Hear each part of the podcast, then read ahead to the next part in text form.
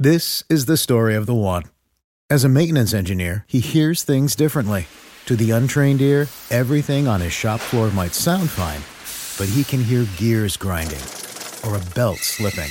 So he steps in to fix the problem at hand before it gets out of hand. And he knows Grainger's got the right product he needs to get the job done, which is music to his ears. Call, clickgranger.com, or just stop by. Grainger, for the ones who get it done. You're listening to Talk of Champions, an Ole Miss Spirit podcast with Ben Garrett. It's! It's! It's!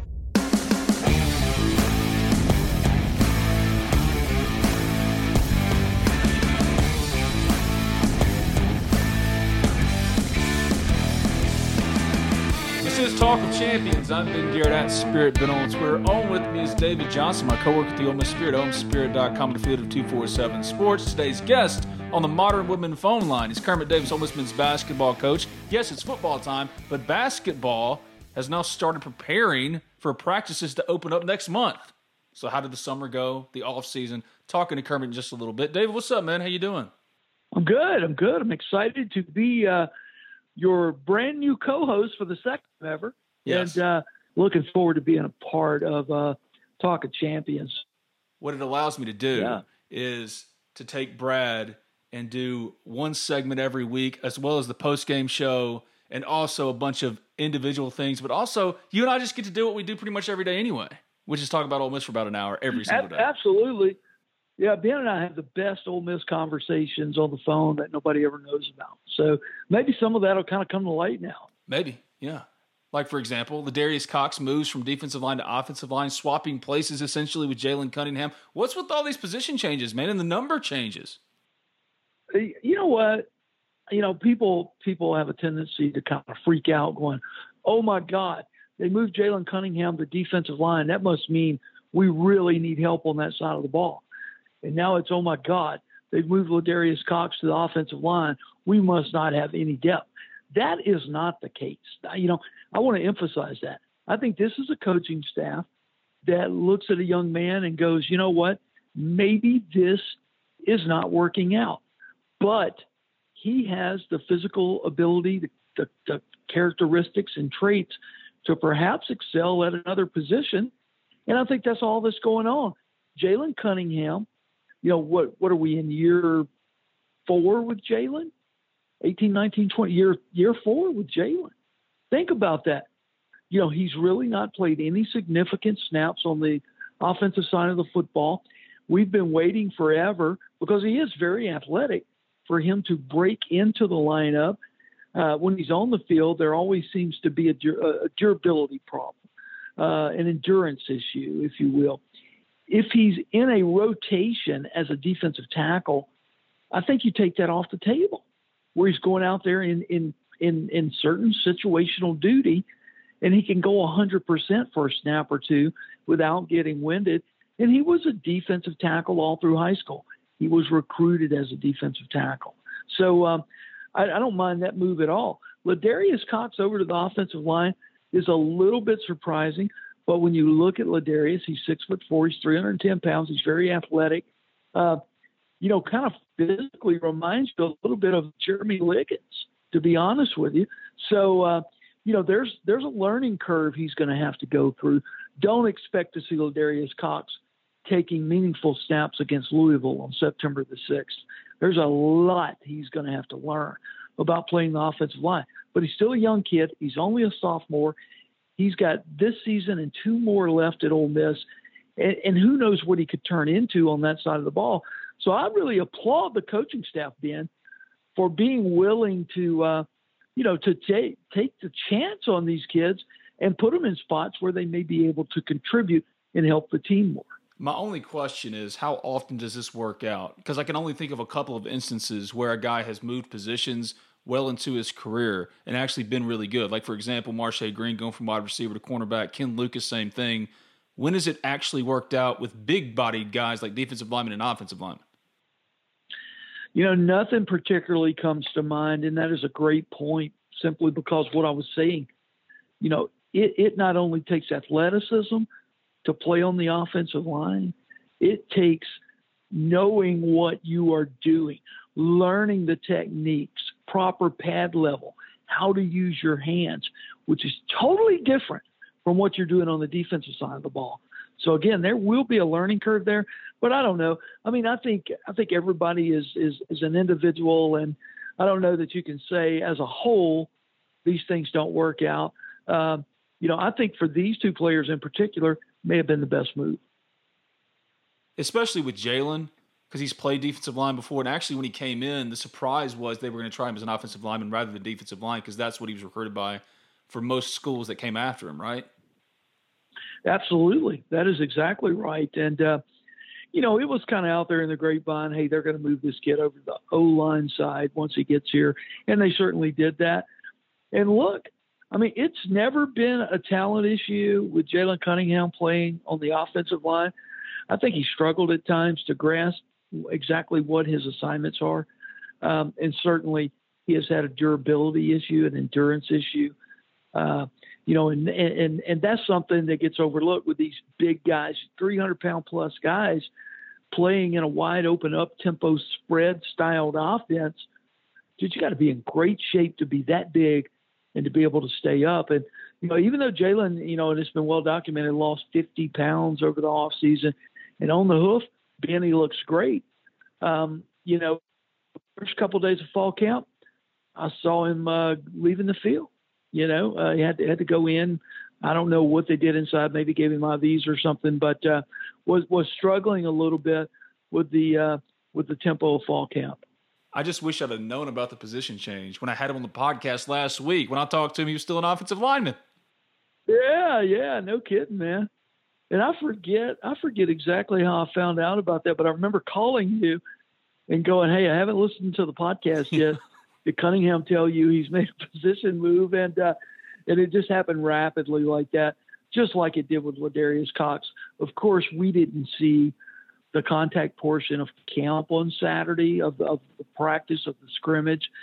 Uh, that's when the move was made, and um, you know had no way of knowing it. So uh, anyway, Ladarius Cox now one of the big uglies up front in the offensive trenches. What do you remember about Jalen Cunningham as a defensive lineman coming out of high school? Because you covered that recruitment. Yeah, he was ferocious, man. I mean, you know, he was highly touted, highly rated.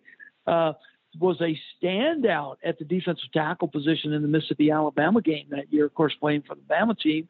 And, uh, you know, there was no doubt uh, in a lot of people's mind that he was going to have a successful college career as a defensive tackle.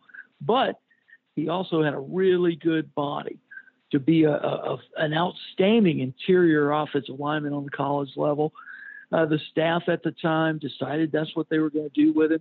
Hey, you know, I'll, I'll give you a, I'll give you one that worked out. I'll give you one that worked out. Just pops to mind. Terrence Metcalf was recruited to Ole Miss as a defensive tackle. I didn't know that. And he spent he spent the first day of fall camp under Tommy Tuberville taking reps with the defensive tackles. The very next day, they said, "Hey, Bob, you're going down there with the old lineman." I would say that one worked out pretty good. Yeah, that one worked out well. They tried to move Deuce to linebacker, but he threatened to leave. So thank God that didn't happen. Yeah, yeah. The Saints are very happy that didn't happen. Yeah. So, uh, you know, it's it's all in the eyes of a coaching staff and what they see you as and what they think you are. But but this shouldn't surprise anyone. I mean, Lane showed you when he got here, he moved a bunch of quarterbacks out to wide receiver, right? I mean, because they evaluated them and figured, hey, these guys are probably never going to see the field quarterback. That includes Grant Tisdale that they moved to wide receiver, as well as the kid they signed last year that's now at Arkansas, is uh, Cade uh, Renfro. Moved him to wide receiver as well, and he's walked on at Arkansas as a quarterback. So, uh, you know, I don't mind at all the staff being bold enough to evaluate talent and go, this guy could probably help us at this position. And of course, moving from D line to O line is really not as much like moving a DB, a cornerback to safety or a safety to wide receiver, uh, because there's so much at those positions that relies on sheer athleticism. Uh, you've got to know how to play the game on the D line and the O line. Well, these aren't the only other position changes they've made either. John Rhys is obviously wide receiver, but Jamar Richardson's playing wide receiver. That was kind of random to start fall camp. They do this. They experiment Yeah. because they don't want to waste roster spots. If they can get any kind of value out of you, they're going to move you to the place where they think they can get that little bit of value. Yeah, absolutely, and it's best for the kid too. I mean, every player wants to play. That's the bottom line. And you're not happy if you're stuck at a position where you're not going to get on the field. You're not going to get any meaningful snaps. Uh, because I'm going to tell you, most, I'd say 90% of those kids out there harbor NFL dreams until they they don't. And uh, you know, no NFL scout's going to look at you if you're getting two or three snaps a game on Saturday. So you want to go to a spot where you can contribute as well. And obviously, there have been conversations with Jalen Cunningham and with Darius Cox, and they were certainly willing to make those position changes for their sake of their own careers, as well as being able to help the team. Well, another offensive lineman has come to Ole Miss, Jordan Rhodes from South Carolina. You were ahead of this. You said it was going to happen. You didn't know if he'd be immediately eligible or not, but he is going to be immediately eligible. How does he factor in now that it's been announced that he's coming to Ole Miss? Yeah, yeah, and you know, to be immediately eligible explains everything. I mean, we've talked all off season and well into fall camp that if you're looking for Achilles on the offensive side of the football, it's depth at the tackle positions. Jeremy James and Nick Broeker are two of the best offensive tackles in the SEC. I, I firmly believe that. But if either one of those guys had to leave the field, I think Ole Miss is in trouble right now. They're quickly developing depth behind them, but again, a tremendous chess move by Lane Kiffin and his staff to go, hey, this guy is an SEC caliber offensive lineman. He played in 20 games at South Carolina. Um, he is immediately eligible. He is an offensive tackle. He can also play guard, but he is an offensive tackle, and we need help there. Why not bring this guy in? That's why you save those spots. You don't use all of them in the summertime because you don't know what's going to pop up in the portal. Now, I will admit, I don't know the understanding behind his immediate eligibility. This guy was on the practice field with the South Carolina Gamecocks 10 days ago, Ben. Just entered the portal, uh, I want to say nine days ago. And uh, but but somehow or another, and it may be the fact that he is a postgraduate transfer, he is immediately eligible. Uh, Ole Miss had that in their release this morning. I double checked that with the football staff. He can play right now, and this is a kid they're going to try to get ready in a hurry so that they've got some experience in a backup capacity at those tackle positions. Different world we're living in right now, man, because roster construction's not done. It's never done. It's a constantly evolving thing. 100%. Absolutely. Uh, somebody asked me a week or so ago if I expected any additions to the roster during fall camp or any attrition. And I said, look, I don't know. I don't know. I mean, we, we just don't know. It's a daily thing that you have to check out, you know, and uh, that's that's the bottom line. I mean, and it's a yearly thing. Look, I mean, gosh, dog, Ben, you factor in this whole NIL situation, and you know, hey, we're not dumb. That's going to play into some things. I mean, let's just say hypothetically that that you, you know you have an offensive player that has an outstanding year this year, um, but he's got another year left to play, and he's not draft eligible. And another school, through back channels, and the back channels are, are, are everywhere, goes, you know what? We got a million dollar NIL deal waiting on you out here if you want to come play your last year here. Ben, that stuff is going to happen. That stuff is happening. And, uh, you know, who can control it? Nobody. No one can control it. So, uh, you know, just just brace yourselves, brace yourselves for that. Yeah, because I was saying for the longest time that look, roster construction is not going to be done until they kick off their first game. But even then, it's not going to be done. There's going to be guys that leave during the season and enter the portal. That's just how it is now. So it is a yearly thing. It's a year-round thing. It's constantly evaluating your own roster and also looking at other rosters. I mean, it's not like this guy just popped up on Ole Miss's radar when he entered the portal. They knew about this kid. They had to. Just like Jacquez Jones going to Kentucky, Jon Sumrall was the one that got him to Kentucky. He knew he was going to go into the portal, And once he did go to the portal, he knew where he was going to go. So this kid knew where he was going to go right when he entered the portal. He was going to go to Ole Miss. No player with any level of intelligence is going yep. to enter the portal without prior contact with other institutions, whether it's back channels or uh, illegal solicitation.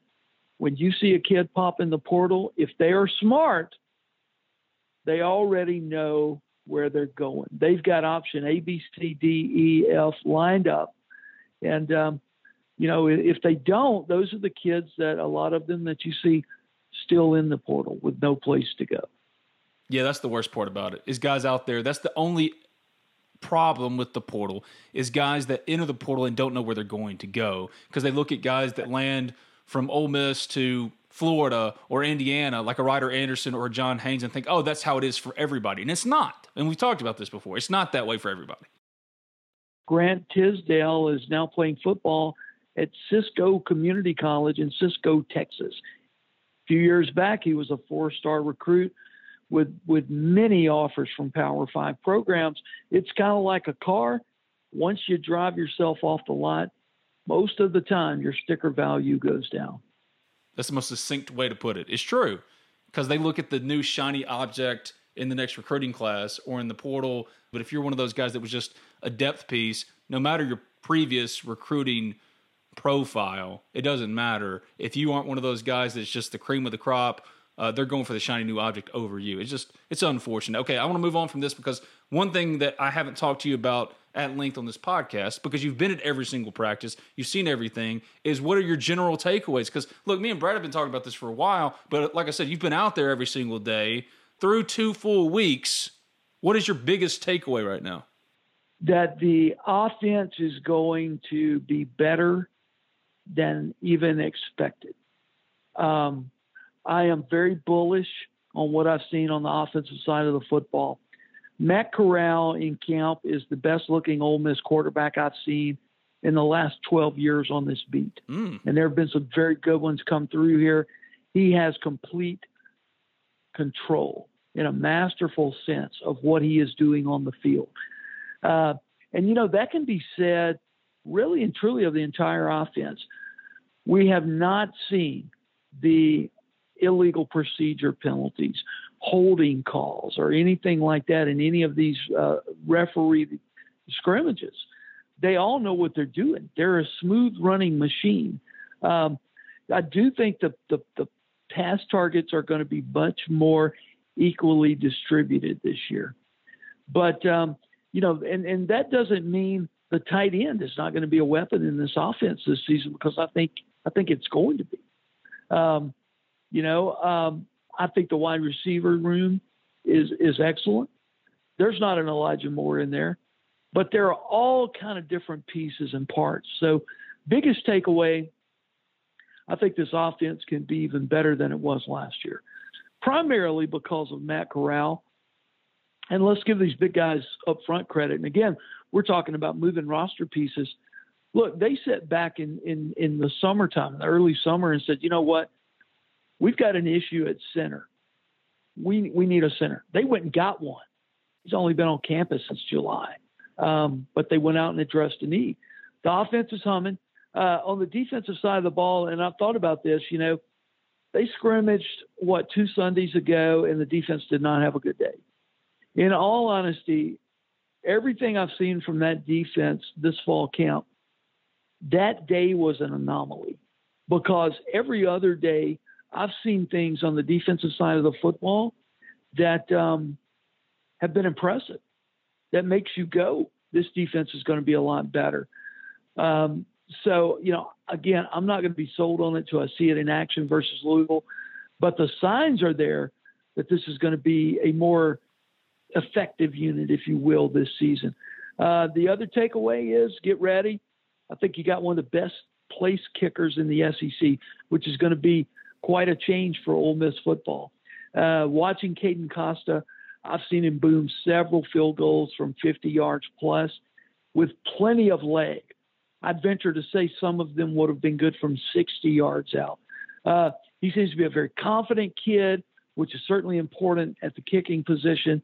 And uh, I'm excited about the Rebels having a kicking game this year, and I think the fact that uh, Caden Costa has such a big leg, I don't think you're going to see Lane go for it as much on fourth down in plus territory anymore because I think I think you're going to have automatic three point guy, and um, you know I, I'd say those would be my biggest takeaways right now.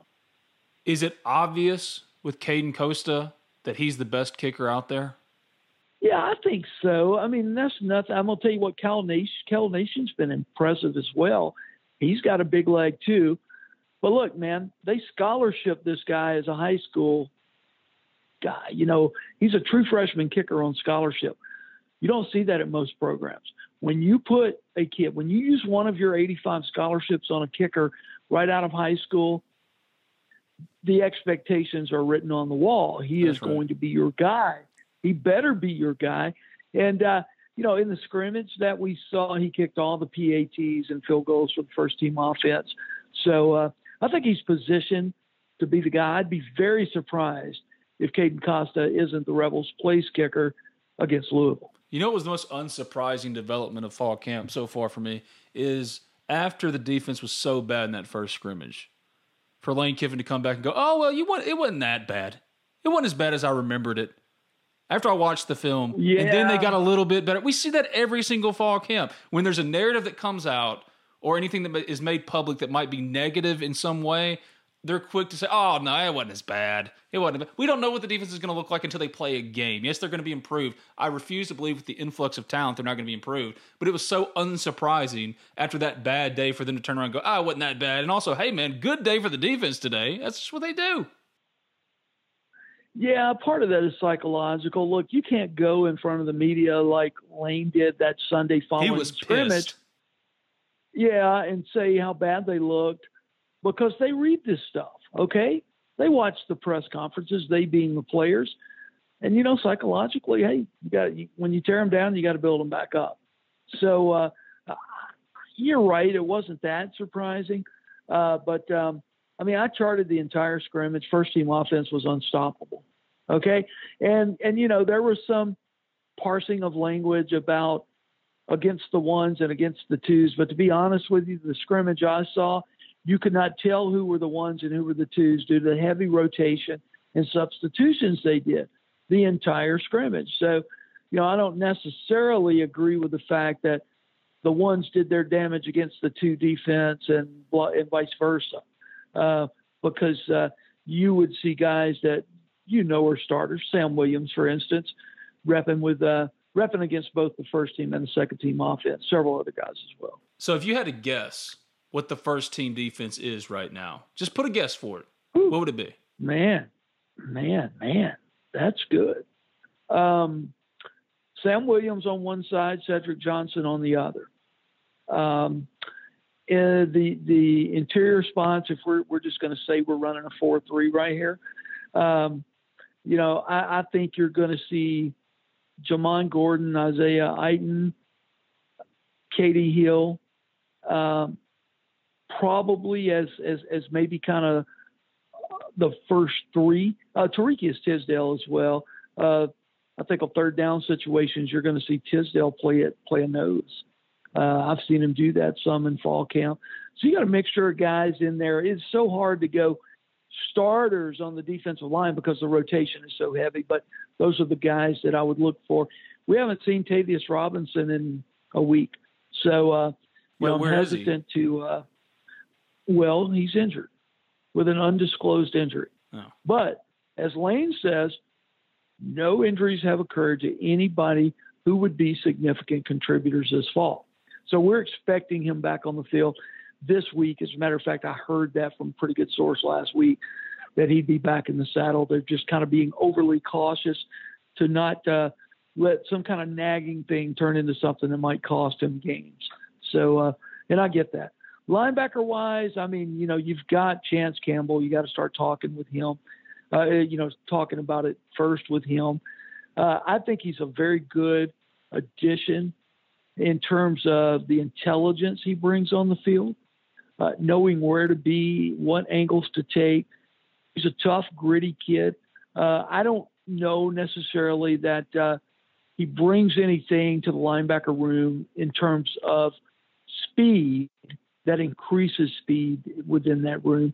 But uh, he's a guy who's going to stick his head in. I think he likes contact. He likes to tackle. Uh, then Momo Sanogo, Mark Robinson.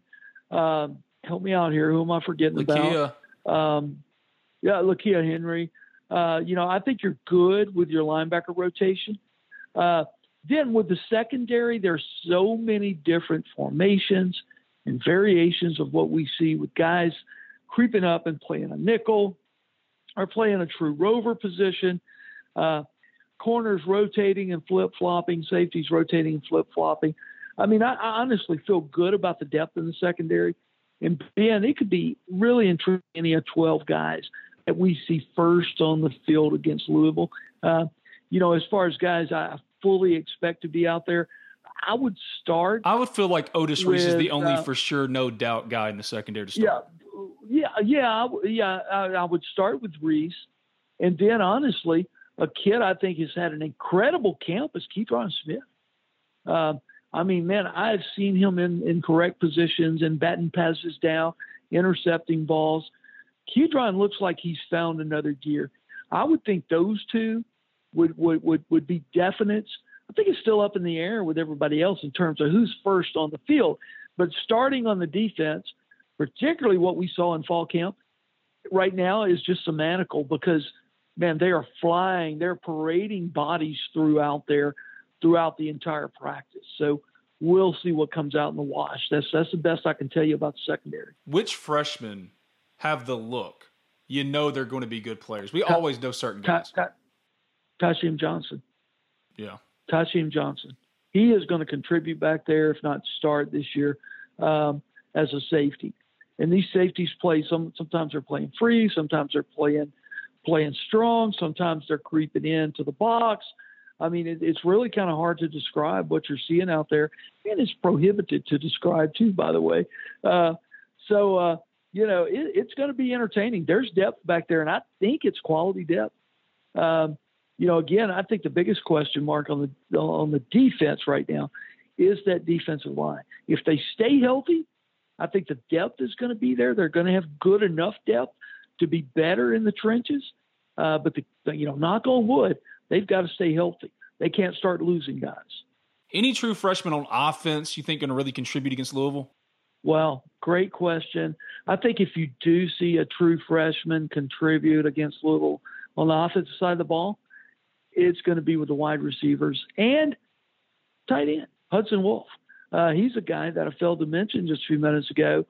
That um, you know if Hudson is completely healthy and he is getting closer and closer to that mark, according to Lane, uh, still in a black limited jersey, but uh, participating in, in, in, in, the drills. And uh, I think Hudson Wolf could be a contributor. Uh, the kid's got a great tight end body. He's got an NFL tight end kind of body. Uh, so Hudson Wolf, I would say, Braylon Brown, whose status is mysterious right now. Uh, you know, hasn't practiced in a while. I think he was on a path to be a guy that could contribute against Louisville. But right now, I you know, wouldn't surprise me if a if a true freshman receiver maybe caught a pass or two, but Hudson Wolf would be my guy. Okay. So the tight end position was such an area of emphasis in the offseason, and we talked about it, how there was a glaring hole there. We thought they were going to add somebody, and they didn't. Do you feel comfortable with Chase Rogers and Hudson Wolf? you know, I think Chase Rogers has really stepped it up, and he's had an outstanding camp. Um, he is, you can see that he's becoming more involved in their passing game. He's always been a very physical tight end that will will put his hand in his dirt and move people. Uh, you know, he's really never been asked to be much of a pass threat here at Ole Miss, but now he is being. Uh, caught a, t- a touchdown pass in the red zone the other day. Um, you know, and has shown pretty good hands and pretty crisp route running. So uh, I can tell you this much: I don't think Lane Kiffin and Jeff Lebby are going to go. Ah, we're just going to use a tight end as a dummy position this year. They're going to throw to the tight end still. Rogers could be an answer there. I think Hudson Wolf, as we were talking about, could be an answer there. Uh, Demarcus Thomas, uh, you know, he's a guy that is capable uh, of playing there. But to be honest with you, you just get the sense that Demarcus right now, in what 14 days of fall camp under their belts, is probably the number three guy. Um, you know, which is a little bit surprising after watching the Grove Bowl and things like that. Of course, Hudson Wolfe was not available in the Grove Bowl, um, but that's kind of the, the the feeling I got. Could be totally wrong. I'm just seeing Chase Rogers and Hudson Wolfe doing more at the tight end position, you know, in what I've seen in fall camp at this point. What is the Casey Kelly update? Yeah, Casey's out there, not dressed, uh, got a brace on his knee. Um, you know, you would hope he would be ready, you know, sometime during the season. And then it's going to be a question of, you know, do you do you do you use him, you know, for half the season and waste a year of eligibility? What exactly do you do? It'd be great if Casey got back in the mix. So far, he's not out there. Uh, you know, other than being out there t-shirt shorts and uh, doing interesting things on the sidelines while practice is going on, uh, riding a bike, things like that. Uh, so, uh, you know, we're just going to have to see when he returns. Everything I hear, he's on, pro- on, on track, progressing great. They just don't want to rush anything. And I don't blame them. Is there concern that Orlando Umana is not going to be ready for Louisville? You know, obviously there were reports out Friday night that uh, he was going to have to have surgery. Now, the thing you got to remember is that, you know, it may be a, a finger surgery, you know, that you're you're back out there in a week. Okay, so you know, surgery doesn't necessarily mean you're out, depending on what it is. I was on the field when I think he was injured. Uh, it appeared to be his right arm, and uh, he was walked off and over to the side, did not return. Uh, since then, though, we have seen him back out there when they're practicing in shells with shoulder pad and helmet on and going through drills. Uh, he was not out there on our last viewing on Saturday, but according to my sources that I've talked to, and I've talked to multiple sources within the program who were kind enough to put a bug in my ear, they expect him back on the practice field this week. And I was told in no shape, form, or fashion would he miss the opener versus Louisville. And that's all I can tell you. That's what I'm being told. I opened the press conference up Saturday to and gave Lane Kiffin every opportunity to say Orlando Umana is injured and is in, and it's a significant injury. Lane said no significant injuries to anyone who is expected to play for us this season. so you know, put a little caveat in there because Braylon Brown probably doesn't fall into that category in terms of expected to play this season, but Orlando Umana certainly does. So what I'm hearing on the inside is he's going to be fine. He's going to play in the season opener, and Lane Kiffin is essentially saying the very same thing. Don't you love injury intrigue? that Lane Kiffin loves to play into, or maybe he just avoids altogether talking about injuries. But the injury intrigue is always great. I love that about fall camp. I'm dripping with sarcasm right now. It's obvious. Everyone knows what Lane's policy is. He does not discuss injuries. So you have to ask him about those injuries in a broad spectrum and give him the opportunity to say what he has to say or what he wants to say. And you're also giving him the opportunity to not say uh, what might need to be said. But according to Lane Kiffin, Orlando Umana is going to be fine. Is not out for any significant injury. All right.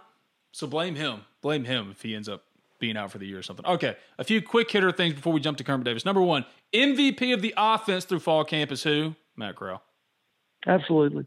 Correct. Defensive MVP. Whoo.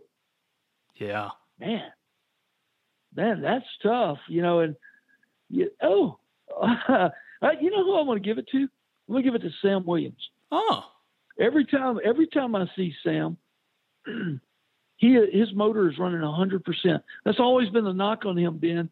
He'll he'll be a superstar for a play or two, and then he'll take three or four off. I have not seen that from Sam Williams in this camp.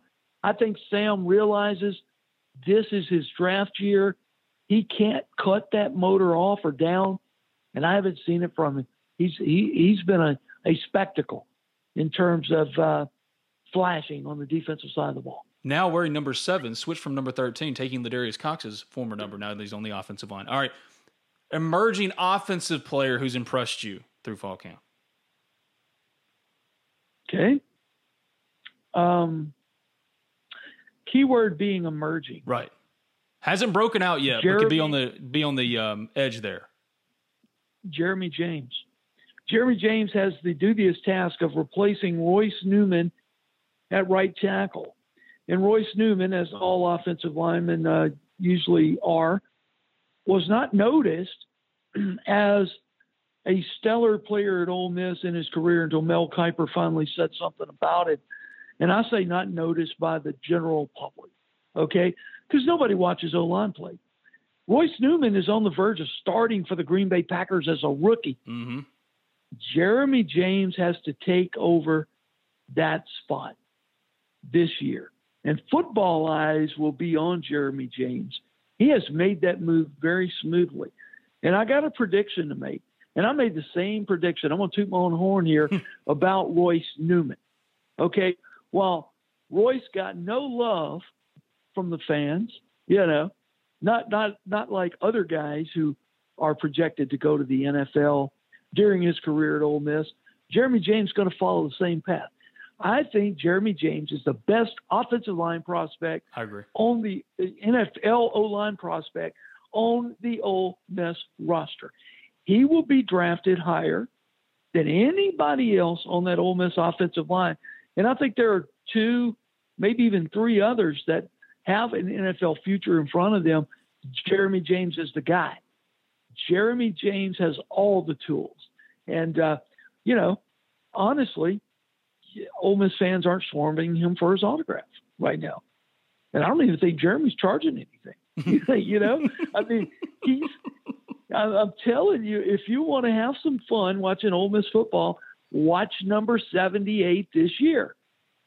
He is one of the best offensive linemen in the SEC, and and nobody knows it. Nobody knows it. So, okay, David, do you like Jeremy James? Do you think he's good? I'm kidding. Look, I'm just telling you. I'm just telling you. Jeremy James is going to be drafted, and I'm, I don't think he goes after this year. I think he comes back. And if he stays on this path and stays healthy, I think after the 2022 season, Jeremy James could go as high as second round in the NFL draft. That's how high I'm, I am on Jeremy James. And look, when I watch a football game, I watch the offensive line. I, I, I study the offensive line. I know a little something about the offensive line. Jeremy James is the stud up front on the Ole Miss offensive line, and nobody knows it. Ben and I are telling you guys, Jeremy James is a stud right now. Last one, emerging defensive player. Who's impressed you? Whoo, Keydron Smith, man. That's right. I'm telling yeah. you, I, I love Keydron Smith. I, I've loved. Let me say this: I love what I have seen from Keydron this year uh, in in fall camp. I'll also say this: keep an eye on Miles Battle. I think he's going to be a big time contributor back there. That's my uh, guy right there. You know, I was able to listen. I was, I was able to spend two or three hours with Miles earlier this summer out at the Momo football camp, and uh, good God, he looks like a linebacker, man. He's big. He's fast. He's lost no speed. I wouldn't want to be a, a receiver going up for a ball and Miles battle tracking my steps because he's got the body to break you in half. And uh, you know, so I, you know, those two guys, keep an eye on them. You know, that's that's what I would do. And Cedric Johnson, got to got to mention Ced. Another one of uh, Ben's uh, guys think, right there, Cedric Johnson. I, will give you credit for that. I think Ced is about to have a big year. I really do. Um, you know, and I would say Tavius Robinson better hurry up and get back on the practice field, or you're going to see a lot more Cedric Johnson than Tavius Robinson this year. He's David Johnson at Rebels247 on Twitter. We both write for the Ole Miss Spirit, OleMissSpirit.com, and affiliate of 247 Sports. Thanks, man. I appreciate you. All right. Can't wait till next time. That was David Johnson at Rebels247 on Twitter. This is Talk of Champions. I'm Ben Garrett at Spirit Ben on Twitter. We both write for the Ole Miss Spirit, ohmspirit.com, and affiliate of 247 Sports. Got Kermit Davis coming up, Ole Miss men's basketball coach on the Modern Woodmen phone line. Before we jump to him, if you haven't already subscribed, rate, review Talk of Champions in iTunes, and when you do, leave a five star review. Doesn't matter what you say as long as it's five stars. Also available in SoundCloud, Spotify, Amazon Music, wherever you get your podcast, just simply search Talk of Champions and we'll be there. Bradley Sal is going to be back on Thursday for the full show, but every single week is going to be me and David, and Brad is going to be a guest on either Tuesday or Thursday for a football segment of about 20 to 30 minutes. And then we're going to have the post game show. And then anytime there's any kind of big development in Ole Miss sports, recruiting, football, doesn't matter, it's going to be me and Brad. So Brad's role is expanding here on Talk of Champions. He wanted to do more. I want him to do more, but I couldn't ask him to do six shows a week. Four? Sure. So be prepared for a lot of Bradley Sound, a lot of David Johnson, and a lot more Talk of Champions coming to you on the Ole Miss Spirit and wherever you get your podcast.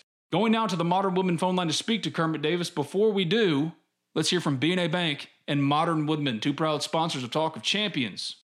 Reason number 12 to bank at BNA. We are the bank for Northeast Mississippi. We have one home, Northeast Mississippi. Seeing this local Northeast Mississippi economy thrive and helping the people of our area with their borrowing needs is our only focus. From buying a home to starting your own business, we are the team of local lenders standing ready to make your dreams a reality.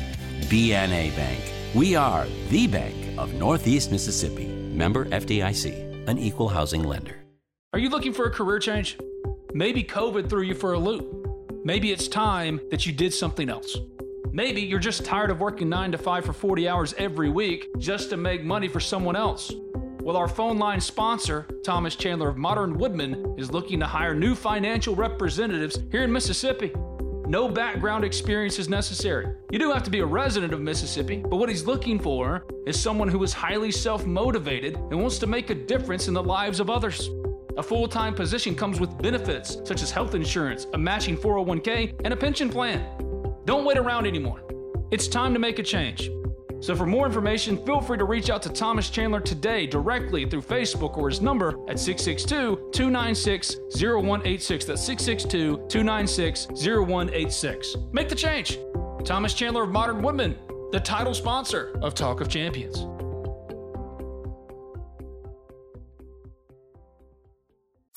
The Modern Woodmen phone line, Cool, we'll talk. No big whoop. No big whoop. where the best Ole Miss guests from far and wide drop in to talk the very latest in Rebel sports. Modern Woodmen, let's make a difference together. This is Talk of Champions. I'm Ben Garrett at Spirit Ben on Twitter. Going now to the Modern Woodmen phone line to speak to Ole Miss men's basketball coach Kermit Davis. Kermit, what's up, man? How you doing?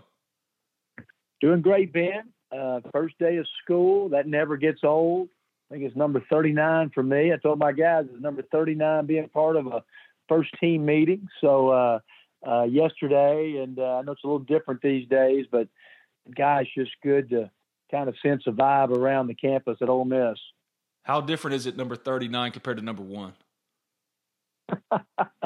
Well, a lot less hair, probably a few more pounds, a lot more experience. I wish I knew then what I know now. I think I'd have won a bunch more games, but uh, but it does. It, it's a good feeling, and uh, uh, especially when you when you really like coming to the gym with your team. Well, what is the first day like? What what is the schedule like now? How does it change compared to what it's been like for the last six to eight weeks?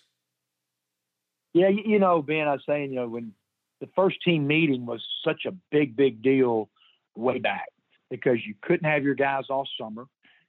If they were on campus, maybe working a few of them, you couldn't watch them play. You couldn't work them out. And then official practice didn't start until October 15th. So, you know, now you've had them for eight weeks, but still you're coming back. It's it's the main quick thing of, you know, obviously academics and schedule from the fall, uh, from nutrition, uh, from uh, COVID, you know, responsibility, strength and conditioning, and then I'll talk about just expectations in the fall. You know, for only about ten minutes, so it's about a forty-minute meeting, and then uh, uh, then our guys are off and running today. What was the last six to eight weeks like as far as the work y'all got in? It was good, uh, Ben. Really good. I, I really enjoyed our team. We've got a we've got had some really good guys here since I've been here that like basketball, but it's not even close to the number of collection of guys who stay in this gym, uh, doing extra work, uh, love basketball. Uh, so we, we've got work to do for sure, but uh, but I do. I think we've got a real chance and uh, a fun group to come to the gym with. As far as goals are concerned, do you set them for individuals or is it a team wide thing? And did you accomplish what you wanted to accomplish in the summer? Yeah, you know, we don't talk a lot about goals. I think it's understood. We're trying to win an SEC regular season championship. I think it's understood uh, to be an NCAA tournament team, an opportunity to win games, and and then individually, yeah. I mean, we you know we'll meet individually two or three times. I, I see my guys all the time, but really kind of sit down, you know, talk about it at the end of their July, what what they got better at, what are some of the things we've got to focus on, whether it's strength and conditioning, whether it's weight, whatever it may be. And, uh, and you know, yeah, we set a lot of individual goals for them. I don't know. We say, hey, you're going to be first team All SEC or first team All American. It's just trying to be the best version of yourself every single day. And the, the biggest emphasis, I think, Ben, is just just doing the simple things over and over and over again. And then what are those simple things, you know? And if whether it's you or me, I mean, sleep, diet, uh, uh, lifting, be receptive to coaching, academic responsibility. I mean, all the different small things that that make you be an, uh, an elite player in our league. Well, you've got a lot of newcomers like you did last year, and incorporating them in is a lot easier, I would assume, because of the veteran guys that you brought in, like a Jaemyn or a Tye Fagan. They've been through this stuff before. So, what was that like, just incorporating them in, and how have they kind of taken to your style and, and your program? Yeah, you know, um, I love the guys we have returning, seven, including John McBride. They know our program. They work. Uh, they're very responsible, and uh, you know, kind of starting with Jarkel and Luis, and, and those guys are, are great, great leaders. And then, like you said, you bring in three, you know, veteran guys and three Power Five guys. You know, whether it's Tye Fagan, you know, Georgia, or uh, Naz Brooks from Miami, or Jaemyn at Duke. So those all those guys have really really good experience. So really, you kind of got ten guys in our locker room, including John, that have experience uh, to really help those four uh, young freshmen. So coming up the next couple of months before the season opens in November, what is the program like under you? What are you going to be doing with these guys? What are they going to be going through? Yeah, you know, we're gonna we'll lift. We lifted four days a week. Uh, we'll lift three days a week. Do conditioning in the morning uh, Tuesday and Thursday mornings, and it's all basketball, you know, in the gym where we're not outside. Uh, Riley did a great job in our strength conditioning. We're allowed four hours a week. Uh, Riley on the floor, I mean, uh, on the floor, and, and we'll do that. Uh, official practice for us starts September 29th. Uh, and so that's the first day that we'll kind of go into the 20 hour rule a week you know, that we can kind of get into uh, to longer periods of time. Uh, we're going to scrimmage Ohio State uh, in October, which will be uh, great for, for us. I think it'll be great for Ohio State and uh, kind of give us a, a, point toward the end of October. We'll scrimmage them uh, in that closed scrimmage on a neutral site, and that'll give us something, you know, really good to look forward to. Did you get out of the summer healthy? Uh, we did. And then uh, Daeshun nicked up his knee in a pickup game in Jackson while he was home. Uh, he's going to be out for about three weeks. He's probably been a week into it.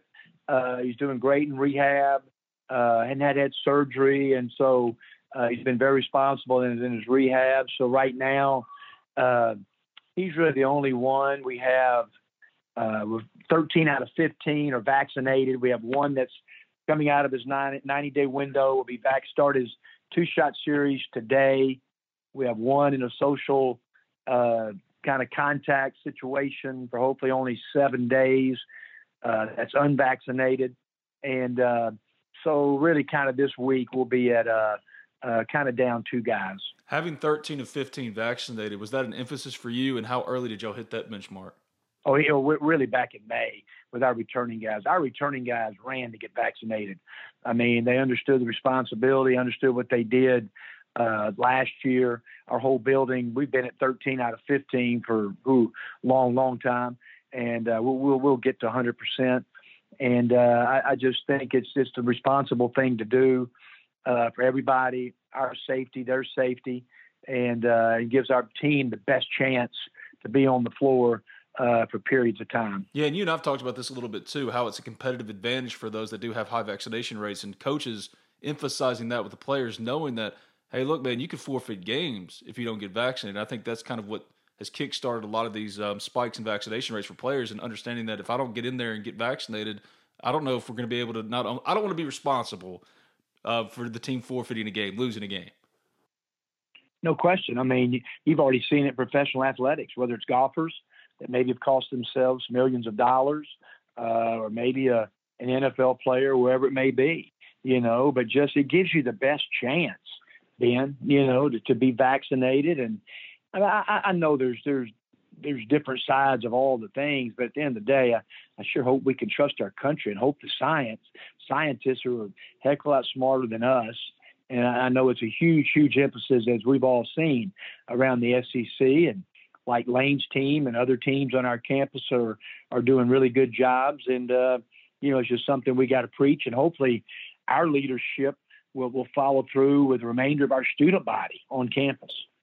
Well, it's obviously a lot different this year compared to last year, in as far as preparation for the season and where everything was compared to now. So, is it feeling more normal? Is the preparation more normal? Are you on a more normal schedule now that you do not only have guys vaccinated, but it is getting back to more of a normal schedule. Yeah, being we're, we're on a total normal schedule in the uh, in the summer, in June and July. Obviously, it was way out of kilter uh, last summer. Uh, I do. I feel it back to normal. Uh, it's great just to ride down on Sunday and or Saturday and, and watch Rush going through and and the young ladies on campus and and Matt's kind of going through and and students back uh, up on the square, moving around and seeing students and parents, and you everybody can just feel the vibe, and uh, it's such a great feeling for everybody here and. Uh, in Oxford uh, and Ole Miss. It's kind of an understood question here, but how weird was it last year? Not playing with fans, every protocol that you had to go through. How hard was it? Yeah, you know, um, I have so much respect. I've said it before. How the athletes around just college athletics thing they went through and and not really have an experience of a of a of a year academically, uh, you know, from going on campus and seeing everybody. Uh, but it was different, especially for us. I mean, everybody has their COVID story, Ben, but you know, when we were just in practice from November 17th to December 7th and then started playing, uh, did it affect our team? It sure did. But I was proud of our guys, how they responded. And uh, everybody has a COVID story. Uh, so that's something we'll look back probably on in eight or 10, 15 years ago. Gosh almighty, that was as strange to watch a Final Four with no fans and, and to see everything uh, come back to semblance, especially when you saw college baseball, you know, start playing here on campus. And gosh, then it gave, gave us all hope. This is how the real world used to look all the time. We'll get right back to Kermit Davis in this edition of Talk of Champions after I tell you briefly about Allen Samuel Chrysler Dodge Jeep Ram of Oxford and Cheney's Pharmacy two proud sponsors of Talk of Champions. What's your schedule looking like this fall? Don't answer that. I already know. Ole Miss football Saturdays, right? It's all back, and you're going to be there. Well, when you're making those trips, why not go in style? In the dream car, truck, or Jeep you've always wanted. Well, the only place to go for your next perfect car, truck, or Jeep is Allen Samuels Chrysler Dodge Jeep Ram of Oxford. From new and used sales to parts and service, Allen Samuels of Oxford aims to provide a truly stellar automotive experience. And what separates Allen Samuels Chrysler Dodge Jeep Ram of Oxford from every other dealership is Allen Samuels aims to address each of your needs with the utmost respect, care, and attention to detail. They're going to get you into your dream car at a price point you can afford, and the process is going to be as seamless as possible.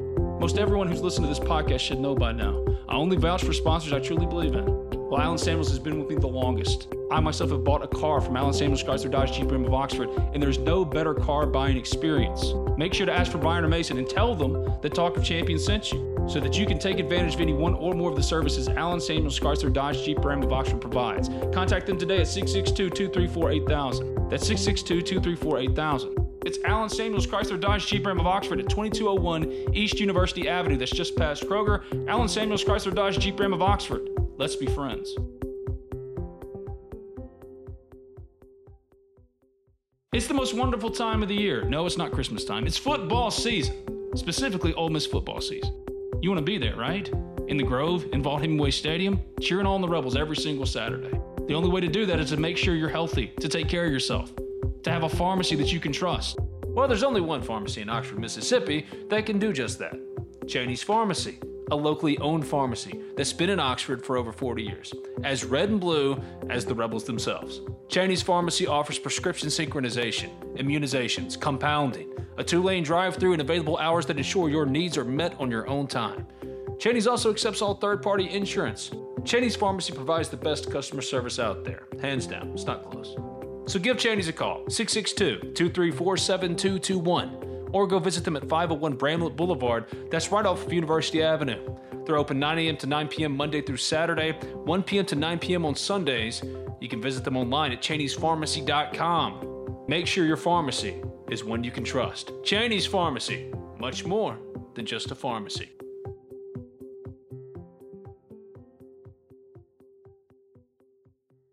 Well, now that you've actually had your team for a couple of months, what do you like about them, and what do you want to work on over the next couple of months, and then leading up into the season? Yeah, I mean, our it's the most complete roster. We've had a lot of really, really good players here.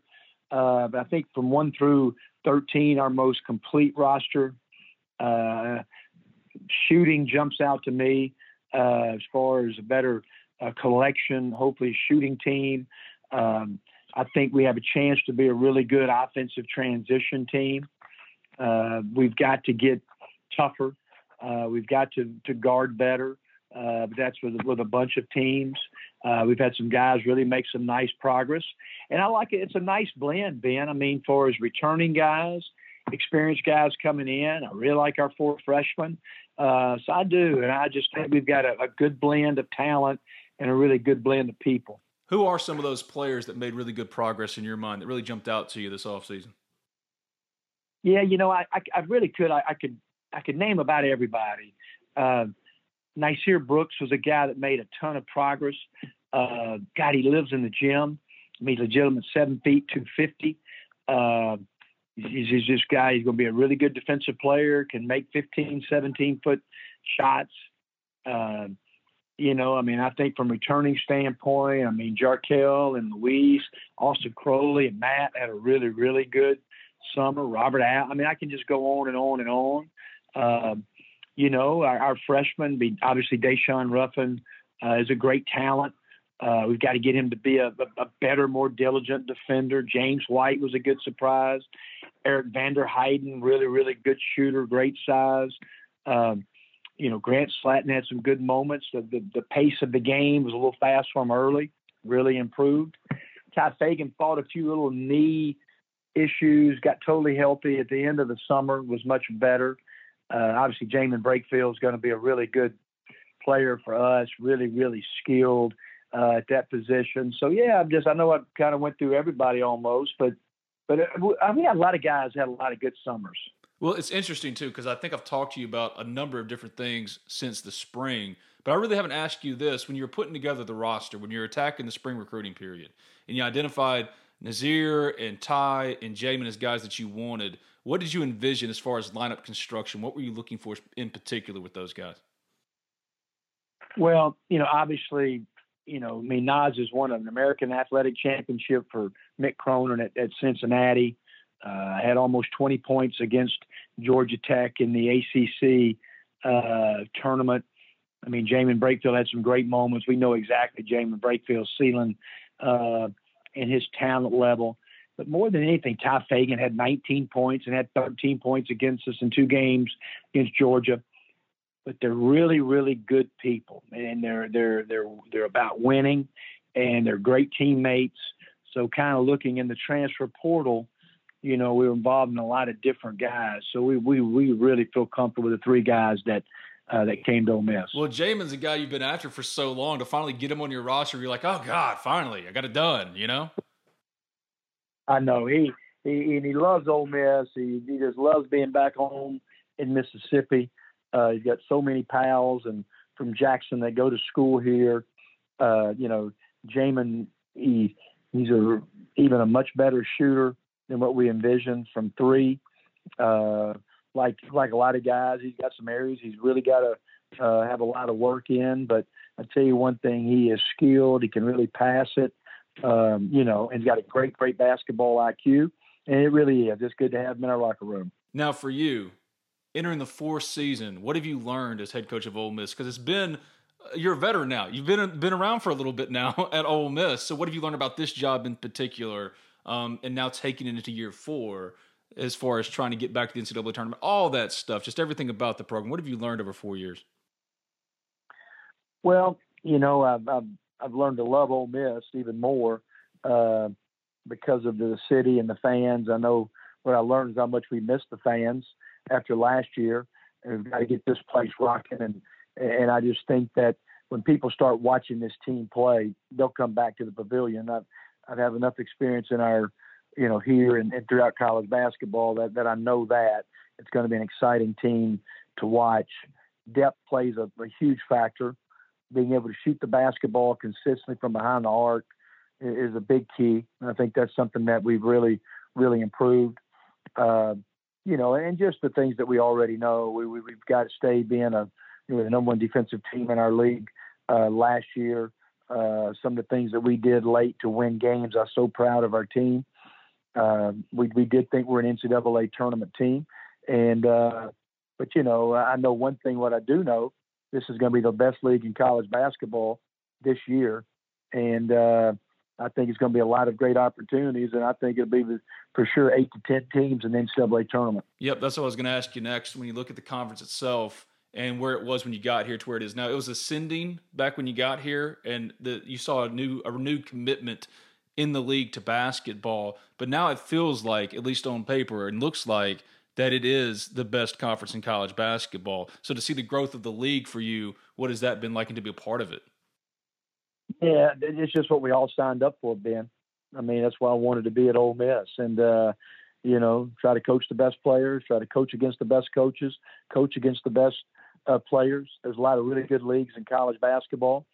Uh, I don't know if we could have said we were the best league in college basketball the last three years. I think we can say it now. Now you know what we got to do. Now we've got to go out and win games in in November and December. Uh, and it's just that I love the way the league is drawing. I think fans are itching to come back.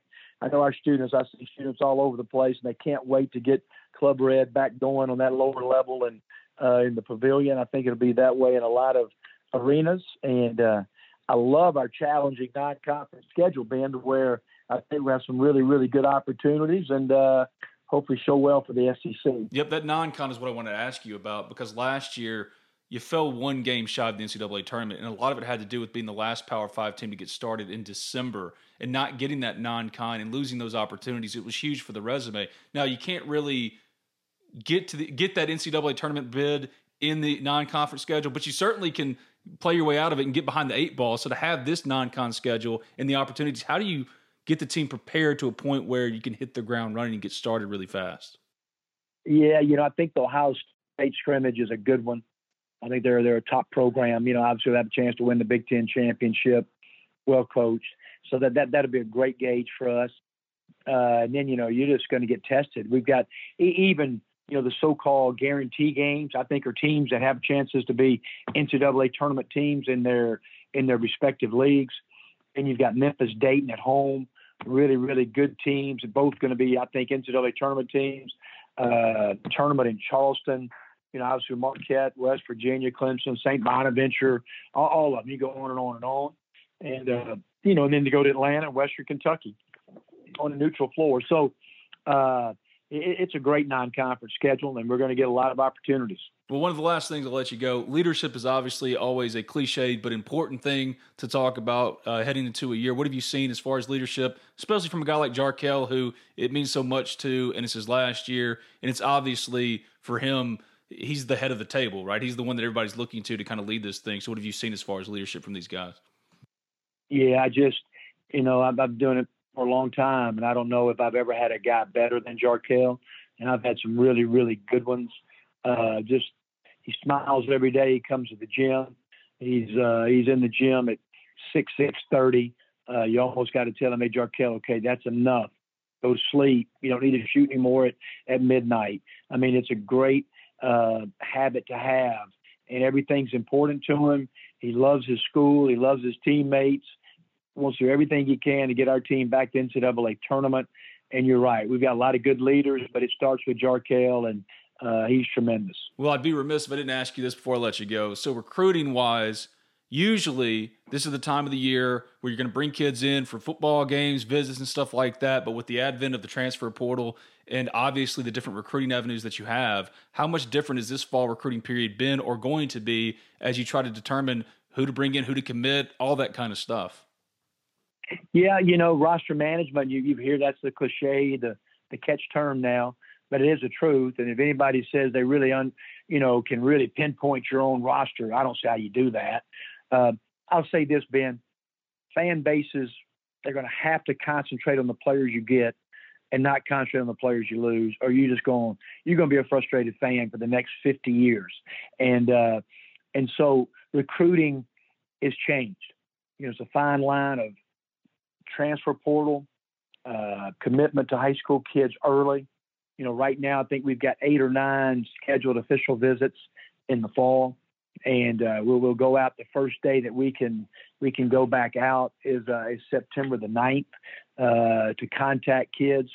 Uh, so you know we're looking forward to it. We're involved with some really good players uh, against good competition, and look forward to getting these uh, getting these guys and their families on campus. Has the process drastically changed? Because it used to be okay, we're going to bring them in. We're going to bring them in for a visit. These are our top guys. If we can get a commitment from these guys, then they're going to sign in November. Now, do you kind of have to weigh, okay, do I sign them now? Maybe I can hold them to the spring. How tough is the process now compared to what it used to be, considering everything that now goes into it? Well, you know, Ben, now a guy can take 10 official visits, five as a junior and five as a senior. I mean, he could visit the same school twice if he wanted to. So that's changed. You know, what I think is really going to change is this. Last year with the transfer portal, none of those kids took visits. So the process for those kids were a little quicker. I mean, I would personally like to see, like in the transfer portal, that you know, just just think about this now, Ben. We're going to be going on each other's campuses in, uh, you know, when we can start going out and seeing transfers. Mm. I mean, I, I think that that's hard. You know, I mean, that's going to be hard. That the only way that I can go to Georgia or wherever to see a kid, it to go on his campus. Somebody wanted to recruit one of my guys who came in the transfer portal. They're going to have to come in to the apartments or come into on campus. And so I, I don't think that's very healthy, you know. And so I, I hate that. I hate that part about it. Uh, then all those transfers now are going to start taking official visits, and so that process is going to be lengthy. Uh, you know, obviously with the money, you know, of, of the different schools around the country. And so that's something we really haven't experienced yet. Uh, that's just about to happen, uh, you know, in the spring. Well, I don't envy your position, but thank you for doing this, my friend. I appreciate you. We'll talk again. Thanks, Ben.